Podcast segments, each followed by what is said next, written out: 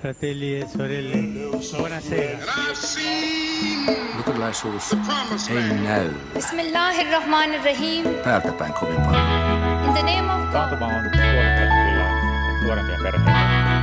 Selittelemättä I do not heed. It is this unseen power Twitter on vuonna 2006 perustettu mikroblogipalvelu sosiaalinen media. Koko maailmassa sillä on 300 miljoonaa aktiivista käyttäjää. Suomessa käyttäjäkunta ei ole valtava, mutta täälläkin sillä on iso painoarvo julkisessa keskustelussa. Mutta mihin keskustelu meitä oikeastaan vie? Lähemmäs toisiamme vai kauemmas? Onko Twitter paikka, jossa negatiiviset keskustelunavaukset, epäkohdat ja jonkun virhe saavat aikaa vain piirejä, joissa yhdessä syljeskellään jonkun päälle? Onko some demokraattisemman keskustelun välineenä totta, esimerkiksi jos kansakunnan on syytä keskustella vaikkapa perustulosta? Onnistuuko Twitter muovaamaan valtarakenteita vai ovatko vanhat valtarakenteet siirtyneet sellaisinaan sosiaaliseen mediaan? Miten some oikeastaan vaikuttaa poliittiseen, uskonnolliseen ja taloudelliseen vastakkainasetteluun? Kiihdyttääkö Twitter polarisaatiota? Tätä kysyy Horisontti. Minä olen Anna Patronen. Ja minä olen Samuli Suompää. Tervetuloa keskustelemaan nopeatempoisesta ja räiskyvästä sosiaalista mediasta tänne rauhalliseen, sanoisinko suorastaan sivistyneeseen, perinteikkääseen median radioon. Tervetuloa mediatutkija dosentti Janne Matikainen, filosofian apulaisprofessori Panu Raatikainen ja tervetuloa myös viestinnän tutkija Katja Mäkkylä. Kiitos. No Janne, sä oot toimittanut vähän aikaa sitten kirjan Twitter-viestintänä, niin miksi juuri Twitter?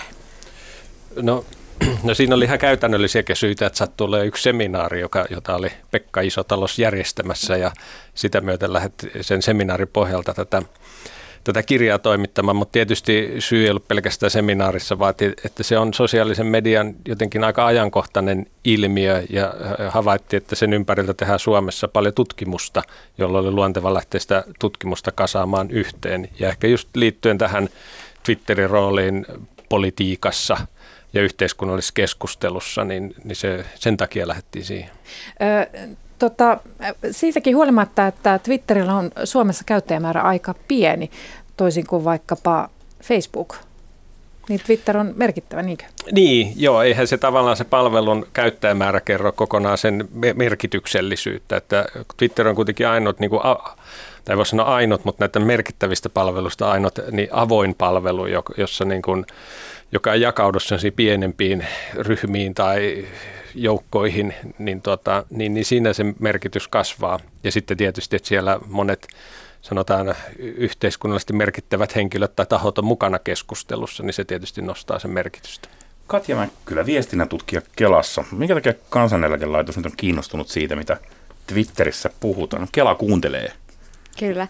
No itse asiassa tosiaan, kuten sanottuna, on tässä perustulokokeilun arviointihankkeessa ja kiinnostus tätä, tätä mediaa kohtaan lähtee ennen kaikkea siitä, että tämä perustulokokeilu on saanut valtavasti julkisuutta niin kotimaassa kuin sit myös kansainvälisesti ja tätä julkisuutta sitten on haluttu myös tutkia. Mm. Hei, tsekkasin muuten, että Kelalla on Twitter-seuraajia 10 700, mutta rockmuusikko Anssi Kelalla sen sijaan on 23 000, 24, melkein 24 000 seuraajaa. Ehkä me puhutaan myöhemmin siitä myös, miksi, miksi henkilöä Anssi Kela seurataan paljon enemmän kuin instituutio Kelaa vaikka jälkimmäinen koskettaa tietenkin jokaisen suomalaisen arkea, kun taas edellinen on ainakin rajatumpaa joukkoa. Ja huomioidaan vielä myöskin apulaisprofessori Panu Raatikainen.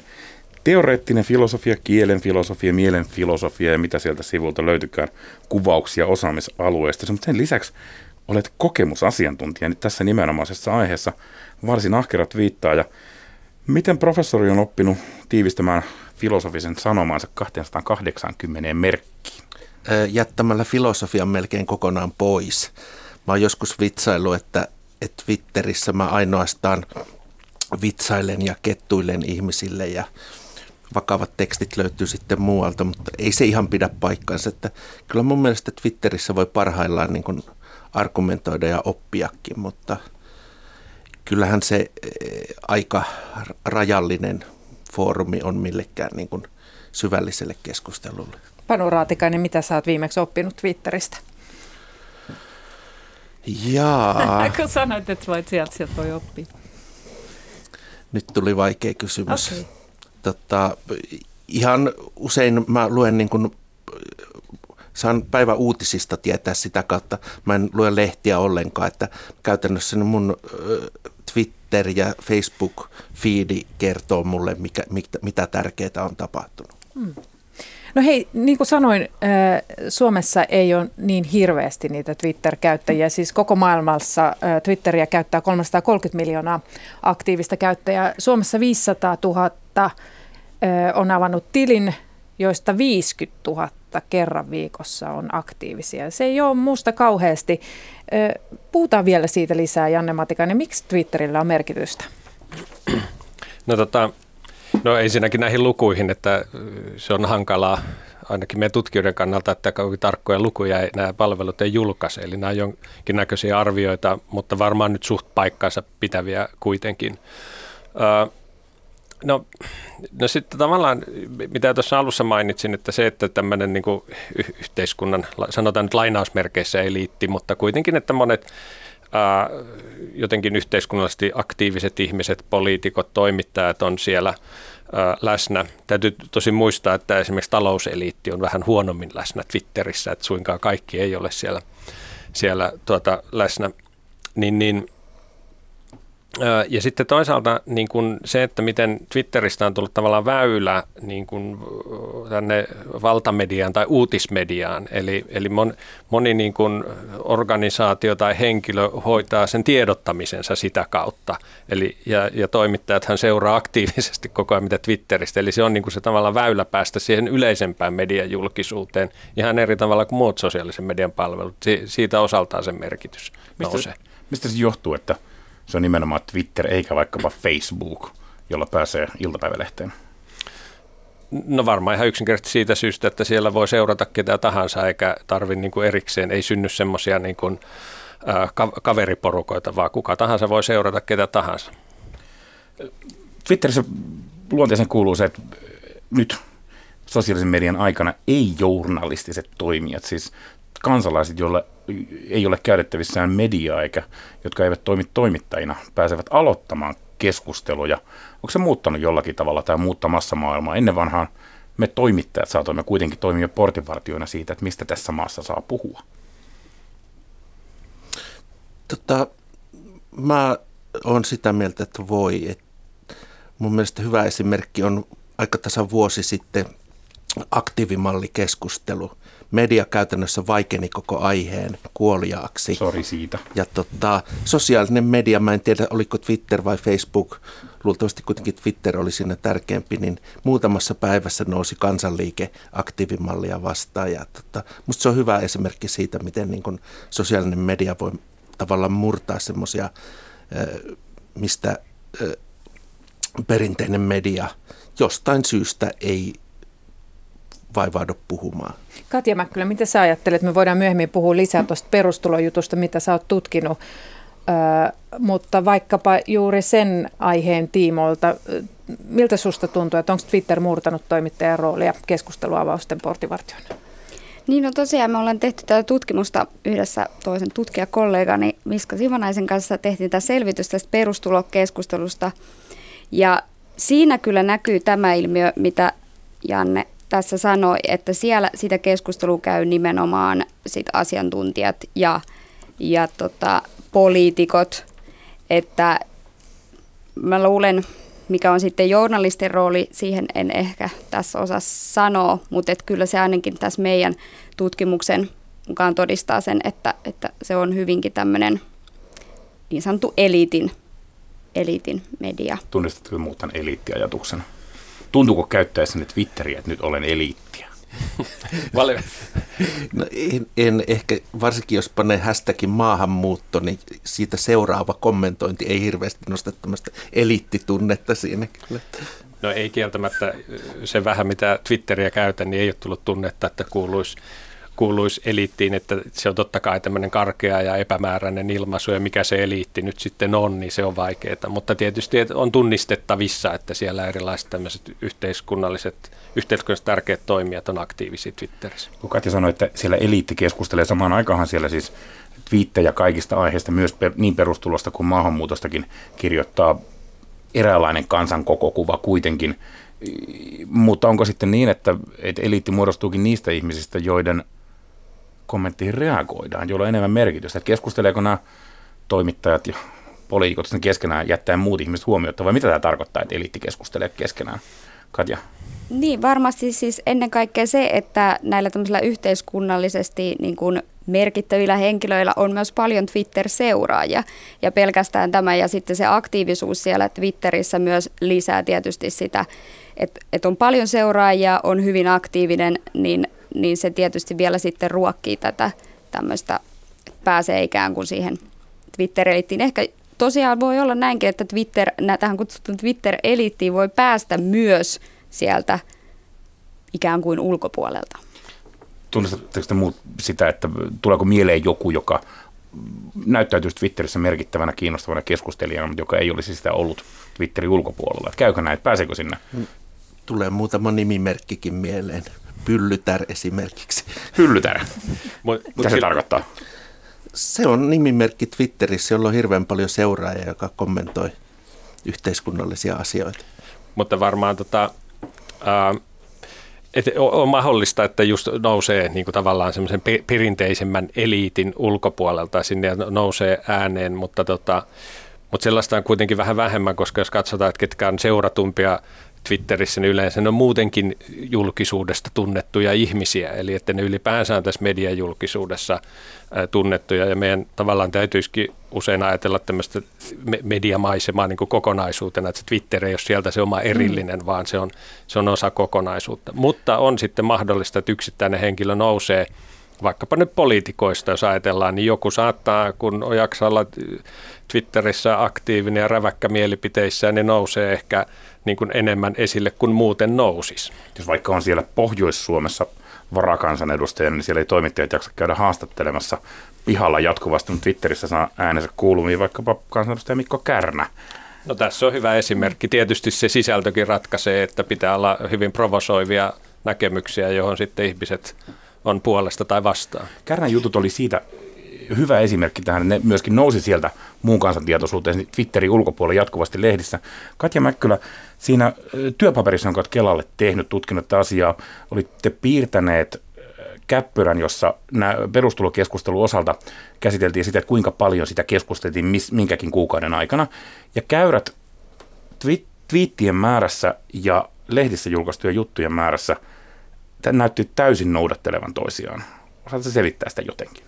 Joo, kyllä. Eli tästä tietysti tästä Twitter-tutkimuksenkin piirissä puhutaan paljon siitä, että, että seuraako ikään kuin tämä sosiaalisen median logiikka, perinteisen median logiikka, miten ne niin vuorovaikuttaa keskenään. Meidän tutkimuksessa tosiaan oli nähtävissä se, että silloin kun esimerkiksi perustulosta keskusteltiin Yle A-studiossa, niin silloin se keskustelu kävi kiivaana myös siellä Twitterin puolella. Eli tässä meidän tutkimuksessa oli kyllä havaittavissa se, että se Twitter-keskustelu noudatti aika pitkälti sitten sitä perinteisen median logiikkaa.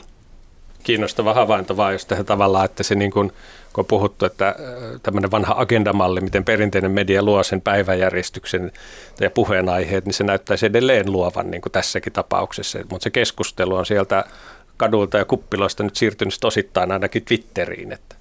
No kun me aloitettiin keskustelu tästä eliitistä, niin niin onko sosiaalisella medialla niin kuin sittenkään potentiaalia muuttaa semmoisia valtarakenteita, vai onko nämä vanhat valtarakenteet siirtyneet Twitteriin sellaisena, jos ajatellaan, että vaikka e, eliitti käyttää valtaa, niin onko yhteiskunnan eliitti eliittiä myös Twitterissä?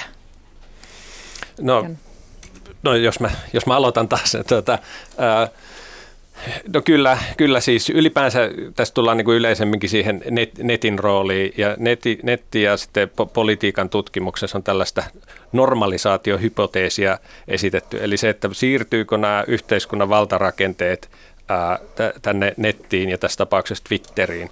Ja aika paljon tutkimusta on sen puolesta, että näyttäisi siirtyvän. E- eli tota, ja enkä mä niin kuin jaksa uskoa, että yksi palvelu nyt heilauttaa – yhteiskunnan valtarakenteet. Se voi sille jollain henkilö- tai asiakysymyksissä, yksittäisissä tietysti keikkauttaa. Ja sitten tietysti täytyy muistaa, että, että maissa, joissa esimerkiksi ei ole kovin vapaa media tai jotain muuta, niin sellaisessa sen rooli voi noustakin toisenlaiseksi. Että Suomessa nyt kuitenkin on globaalisti ajatella on kohtalaisen vapaa media. Mm. No sitten sit puhutaan siitä, että, että aika moni kokee se Twitterin viestinnä vähän sellaiseksi repiväksi. Niin mitä, mikä teidän niin kuin ajatus siitä, että lähentääkö Twitter meitä vai viekö se keskustelijat entistä kauemmas toisistaan? Panu. Panu. No mun mielestä siinä on niin kuin molempia. Toisaalta siellä tietysti helposti menee sukset ristiin ja, ja osittain senkin takia, että koska se merkkimäärä on niin lyhyt, niin se siinä helposti yksinkertaistetaan ja kärjistetään ja tulee myöskin väärinymmärryksiä. Mutta kyllä mä sanoisin, että ihmisethän voi myöskin luoda melkein ystävyyssuhteita siellä, että toisaalta mäkin kun asun yksin keskellä metsää, jos vähän liiotellaan, niin on ihan kiva olla kontaktissa ihmisten kanssa. Syntyykö siellä ymmärrystä? Käydäänkö Twitterissä aitoa keskustelua? Oletteko koskaan nähneet Twitterissä keskustelua, jossa jossakin vaiheessa joku sanoi, että okei, hei, sä olit oikeassa, mä nyt ymmärränkin tämän asian paremmin.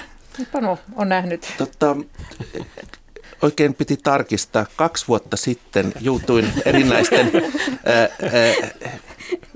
osa oli taloustieteilijöitä ja muita, ja tiukkaan väittely julkisen sektorin koosta ja miten se pitäisi määritellä. Ja, ja ekonomisti Juha Itkonen kärsivällisesti selitti mulle ja lopulta mä tajusin, että mä, mä oon sotkenut kaksi asiaa ihan että et mä oon niin kuin ihan väärässä.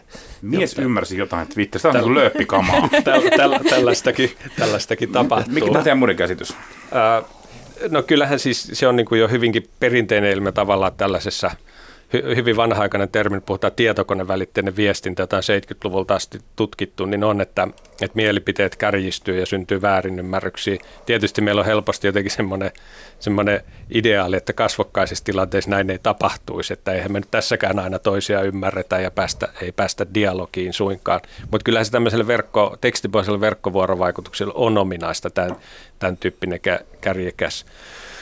Ja sitten toisaalta se ajatus, että mikä nettiin alun perin liitettiin, että, että, että siellä nyt syntyy sitten ihan uudenlaista yhteisöllistä dialogia ja demokratiaa ja sekin on ehkä vähän utopistinen ajatus, että tota, meillä nyt maailmassa on erilaisia näkemyksiä ja vastakkaisia ryhmiä ja ehkä sosiaalinen media vaan tehnyt ne nyt sitten näkyväksi, niin kuin Twitterissä esimerkiksi. No kiihdyttääkö Twitter jopa polarisaatiota? Mitä sanot, Janne? Uh, No mä en, se voi niin kuin joiltain osin ehkä just tämän näkyväksi tekemisen kautta niin kuin kiihdyttää. Me aja, me, meille syntyy sitä kautta niin kuin mielikuva, että, että se polarisaatio on olemassa vastakkaisia ryhmiä, jotka nyt mä uskoisin, että niitä on aika pitkäänkin ollut. Jos nyt ajattelee vaikka 70-luvun Suomeen, niin aika polarisoitunutta silloinkin tämä poliittinen keskustelu oli, että, että, tota, että, että mutta se tosiaan se tulee eri tavalla näkyväksi ja se voi sillä, sitä kautta ehkä vähän, vähän kiihdyttää. Mm. Toi futurologi Matias Horks, hän oli siis käymässä Suomessa viime viikolla. Hän on tämmöinen saksalainen trendi- ja tulevaisuustutkija, tai oikeammin hän on toimittaja, joka on kirjoittanut tietokirjoja. Niin hän, hän sanoi tällä tavalla, että netistä on tullut terrorityökalu ensin kouluissa ja nyt siitä on tulossa terrorityökalu politiikassa ja muualla yhteiskunnassa. Se tappaa keskustelut. Mitäs Katja Mäkkylä ajattelet tästä? Niin, no mä ajattelen sillä tavalla, että tuo Twitterissäkin voi, niin kun, siellä voidaan käydä juuri tällaisia nimenomaisia keskusteluja, jossa on niin tämmöistä argumentaatiota. Ja sitten siellä voidaan käydä paljon, mitä tässä nyt tämän perustulonkin tota, tutkimuksessa tuli ilmi, että siellä tietysti ihmisillä on oma agenda poliitikoilla, jotka vaikka kannattaa perustuloa, niin he tietysti niin kuin, tuo esiin sitä, sitä omaa, omaa agendaa, eikä heidän varma aina välttämättä se tavoite ole keskustella tai argumentoida, että Twitterihan tosiaan voi käyttää niin kuin hyvin monella tavalla, että sitä aina riippuu siitä, että, että minkälaista, että puhutaanko me keskusteluista vai puhutaanko me sitten millä tavalla ylipäätään sitä käytetään. Filosofi Raatikainen, olet kuitenkin argumentaation asiantuntija. Mä nyt ainakin luotan, että jokainen filosofian professori on sitä. Onko Twitterissä argumentaatiolla merkitystä? Siis... No siis eihän se mikään ideaalinen välikappale siihen tosiaan ole, mutta kyllä, kyllä, kyllä sitäkin siellä näkee. Musta se oikeastaan riippuu ihan keskustelijoista, että jos, jos keskustelijoilla on joku semmoinen riittävä keskinäinen luottamus, että molemmat pelaa niin kuin reiluilla, eikä, eikä pyri niin kuin nolaamaan toista tai te, niin kuin tyrmäämään, niin, niin kyllä, kyllä sitäkin siellä, musta se on tota, ihan keskustelijoista kiinni. Kun Twitterissä välillä näkee myöskin no se on suorastaan riitoja, jotka johtuu siitä, että toinen mielestään käyttää kylmän viileää argumentaatiota ja syyttää toista tunnepitoisesta suhtautumisesta asiaan, jos vaikkapa keskustellaan tällaista kysymystä kuin homoseksuaalisuus, transsukupuolisuus tai abortti, niin siellä on aina nämä kylmän viileän argumentaation harrastajat hä- hätää kärsimässä, kun heidän mielestään toiset, useimmiten naiset vissiin, suhtautuu asiaan liikaa tunteilla. Tämä on ehkä vähän semmoinen tota, nörttipoikien niin kuin harhainen itsetunto. tota, mä tunnen tämä ihmistyyppi oikein hyvin, enkä ehkä... Puhutko nyt tunteikkaista nörttipojista vai? Joo, jotka jotenkin niin kuin kätkeytyy semmoisen niin kuin argumentaatiotaidon oletetun argumentaatiotaidon taakse, että tämä on kyllä tuttu ilmiö. Mä halusin palata vielä tuohon, että kärjestääkö Twitter näitä, tai polarisoiko se, niin kyllä mä sanoisin, että nämä niin kuin, jyrkät mielipiteet yleensä luodaan semmoisissa suljetuissa ryhmissä tai foorumeissa, hommafoorumilla, ties missä tämmöisissä, joita on ollut jo niin kuin 90-luvulta asti internetissä.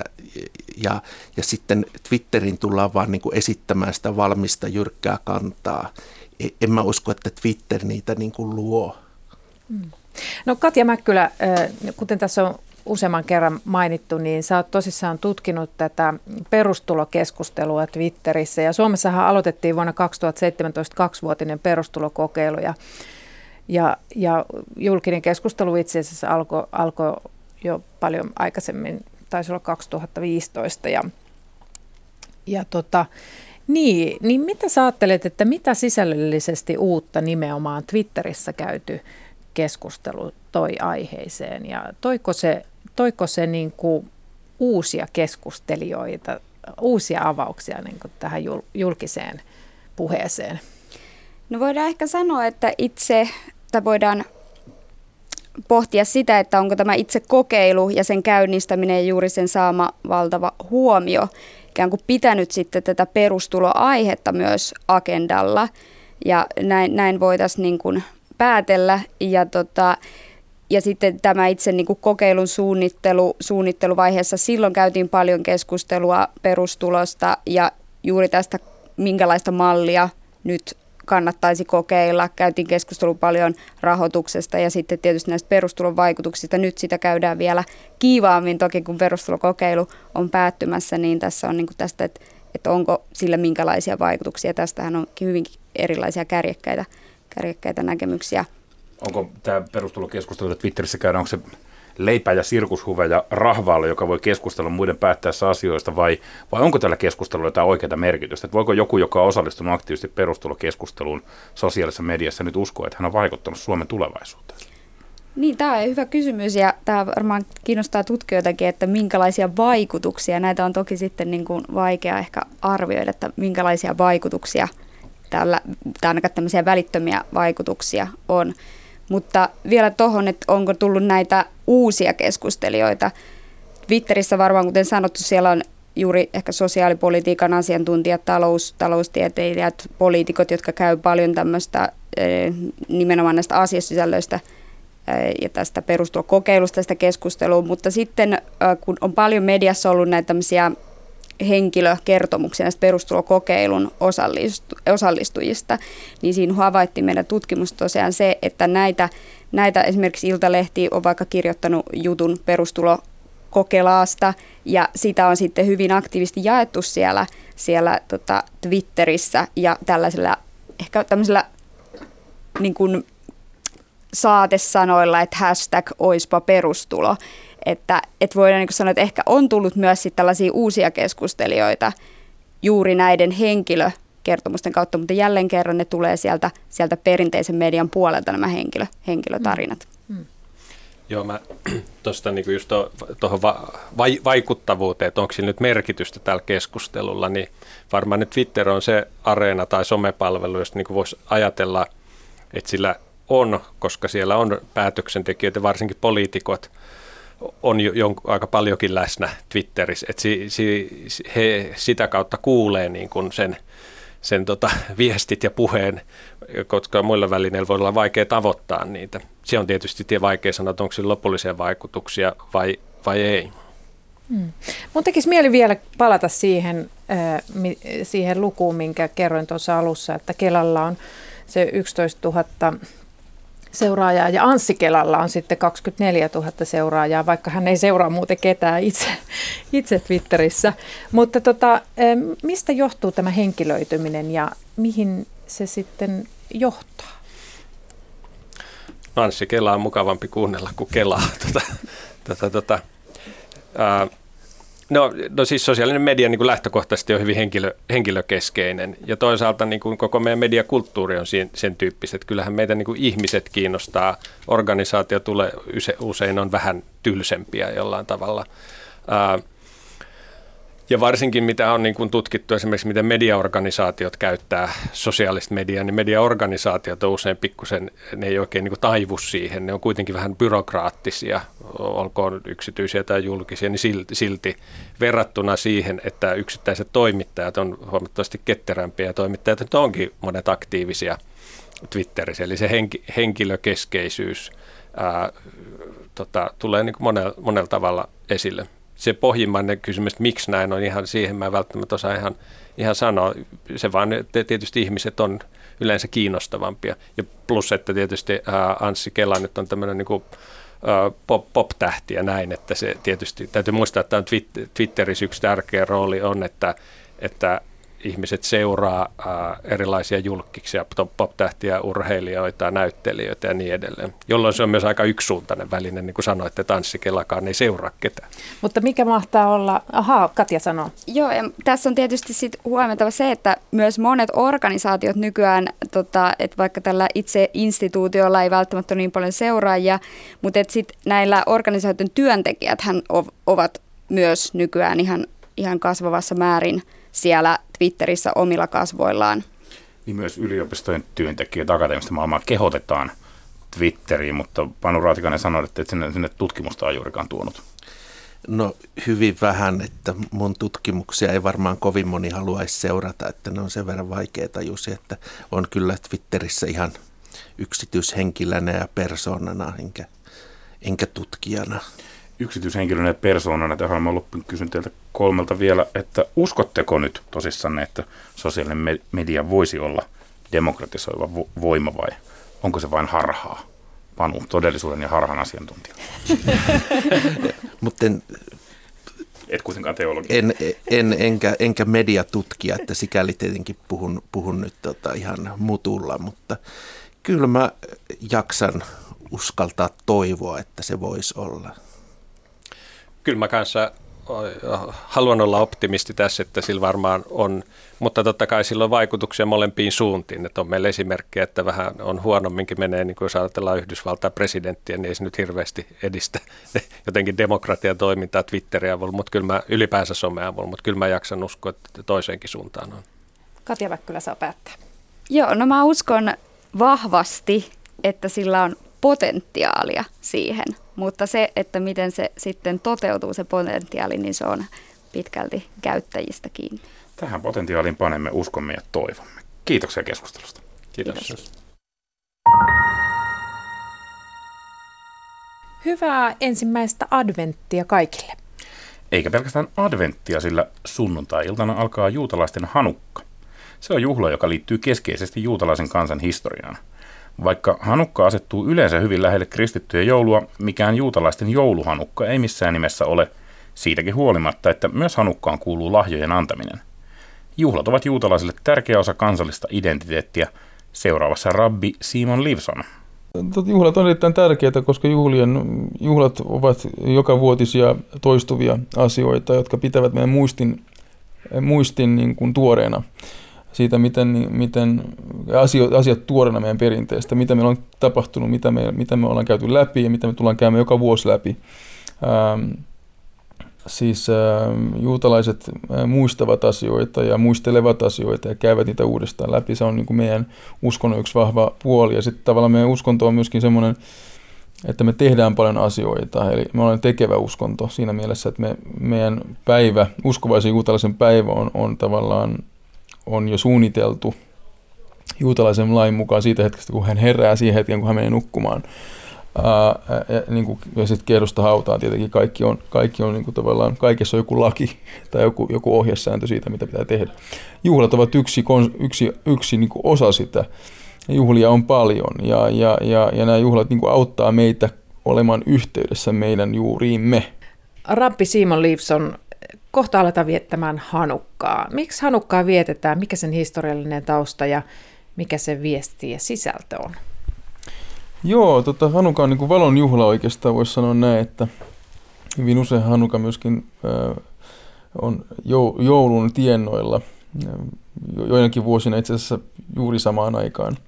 Tuota, siis Hanuka vietetään sen takia, koska Jehudahan Makkabi, tämmöinen makkabialainen ää, kaveri, oli sitten viisi poikaa, niin hän, hän tuota, sai tarpeekseen näistä kreikkalaisista helleneistä ja hellenismistä, kreikkalaisvaikutuksesta ja kontrollista äm, kuningaskunnan alueella ja, ja, tota, ja päätti sitten kapinoida ja sitten tota, soti, sotia heitä vastaan ja, ja, ja voitti sitten lopuksi tämän sodan.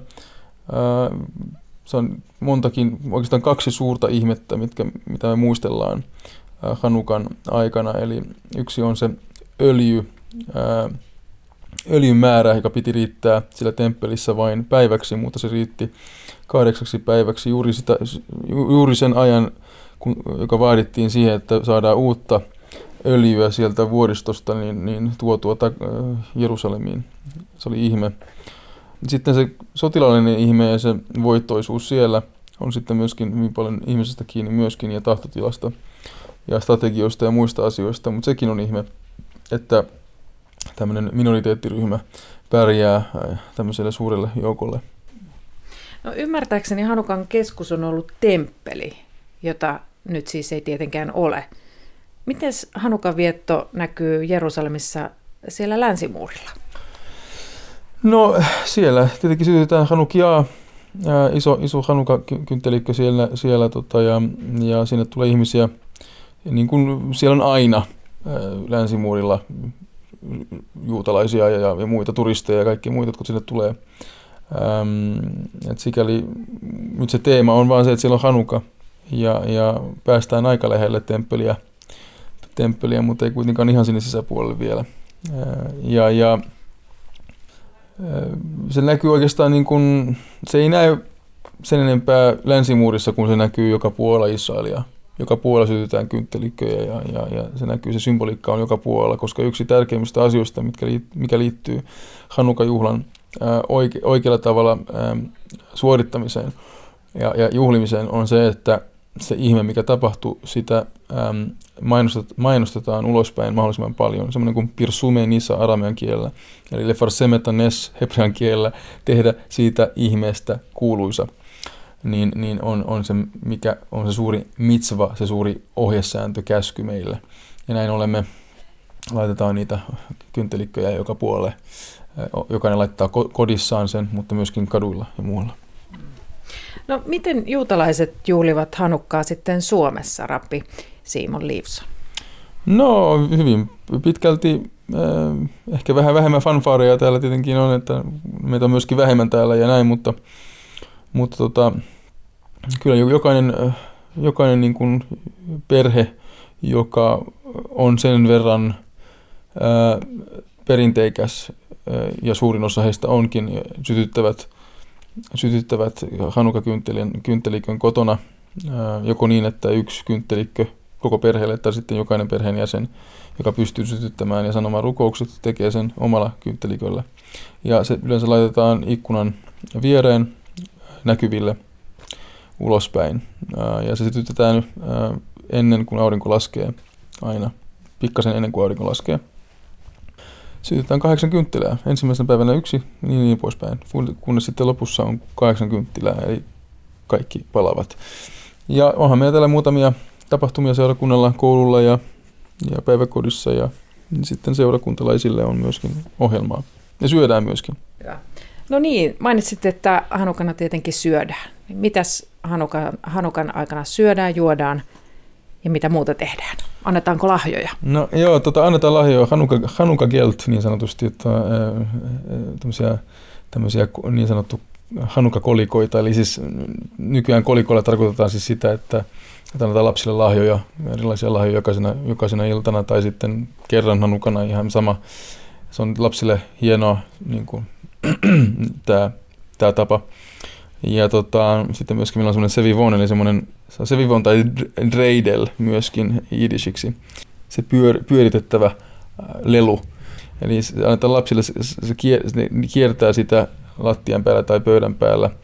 Ja tota, se kiertää sen jokaisessa, jokaisessa seinämässä, se on niin kuin neljä seinämää, niin jokaisessa seinämässä on kirjain.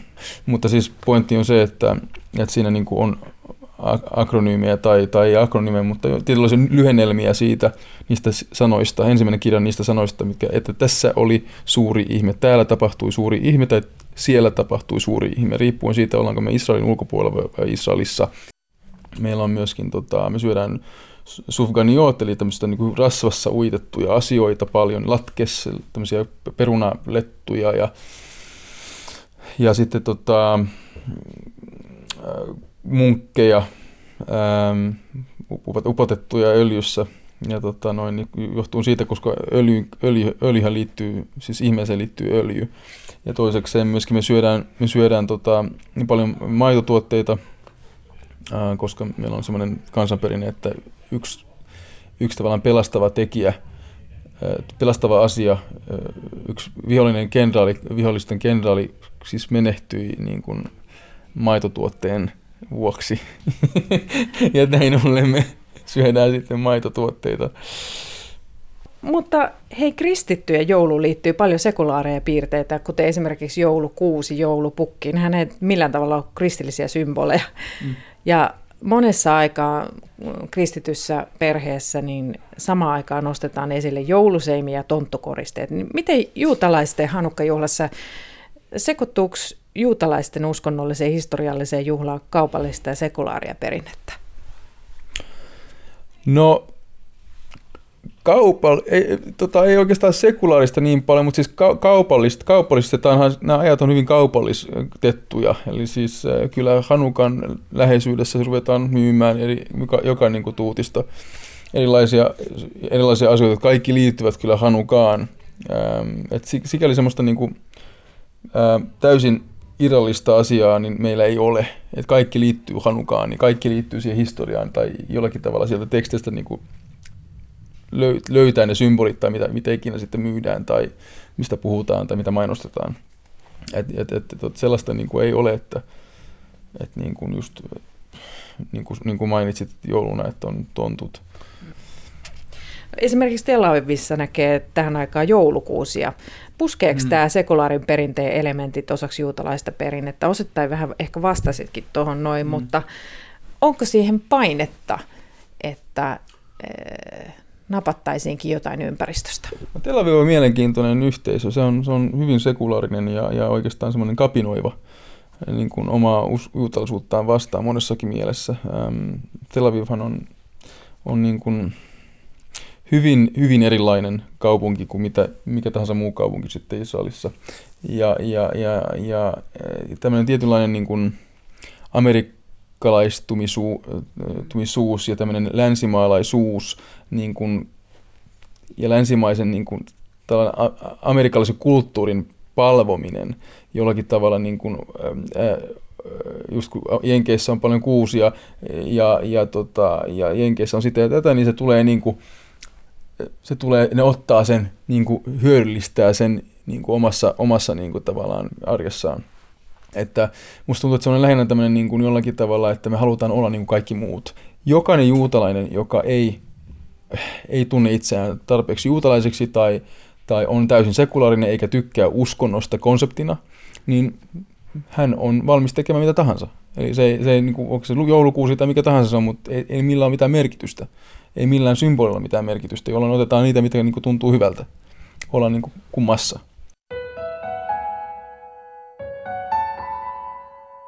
Lopuksi sananen lähetystyön etiikasta. Tällä viikolla uutisoitiin pienestä ja eristyneestä sentinelien kansasta. Sentinelit asuvat Intialle kuuluvalla saarella Bengalilahdella. Oikeastaan saari kuuluu Intialle vain nimellisesti, sillä alkuperäisasukkailla ei ole mitään yhteyksiä ulkomaailmaan. Saarelle meneminen on kielletty eikä ulkomaailmassa edes ymmärretä, millaista kieltä saarella puhutaan. Tämä ei kuitenkaan häirinnyt amerikkalaista seikkailijaa, lähetyssaarnaaja John Allen Chauta. Hän halusi viedä myös sentinelien tietoon ilosanoman Jeesuksesta. Chau maksoi paikallisille kalastajille siitä, että hänet viedään saarelle. Evankeliumin levittäminen katkesi kuitenkin lyhyen, sillä Chau tapettiin välittömästi hänen saarelle päästyään. Kysytään evankelisluterilaisen kirkon lähetystyön keskuksen johtajalta Jaakko Rusamalta, mitä hän ajatteli tästä uutisesta. Tämä on tietysti hyvin traaginen tapahtuma ja valitettava tapahtuma ja tuntuu siltä, että ehkä tässä nyt asiaa ei ollut mietitty ihan loppuun saakka yliinnokkuutta ja toisaalta tuntuu siltä, että ei ollut riittävästi kulttuurisensitiivisyyttä. On tärkeää aina muistaa se, että silloin kun kohtaamme elämää ehkä suuremmalla asialla, siis tämmöisellä uskonnollisella vakaumuksella, toiseen katsomukseen tai toiseen uskontoon kuuluvia tai niitä edustavia ihmisiä, ja silloin meidän on hyvin tarkkaan ymmärrettävä se kulttuurinen, sosiaalinen ja muukin konteksti, missä nämä ihmiset elävät ja mikä on heidän ymmärryksensä omasta taustastaan ja omasta uskonnostaan. Jos jossakin nyt vielä asuu silmiltä piilossa ihmisiä, jotka eivät kristinusko ilosanomasta ole kuulleet, pitääkö ne ylipäänsä mennä Jeesuksesta kertomaan vai olisiko parempi antaa näille viimeisten jäädä rauhaan? En sanoisi jos, vaan kun. Ja näitä, näitä ihmisiä on kaikkialla, niitä on Euroopassakin hyvin paljon. Meillä on siis miljoonia ihmisiä, jotka eivät kristinuskon sanomasta olevat, ole kuulleet, ja sen päälle tulevat ne, jotka ovat siitä vieraantuneet.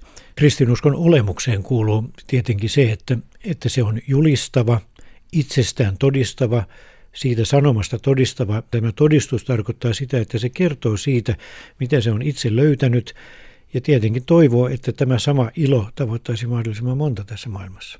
Millainen vastuu evankeliumia levittävillä on siitä, että mitä kristinuskon levittämisestä muuta seuraa? Tähän voisi vastata tietysti monella tavalla.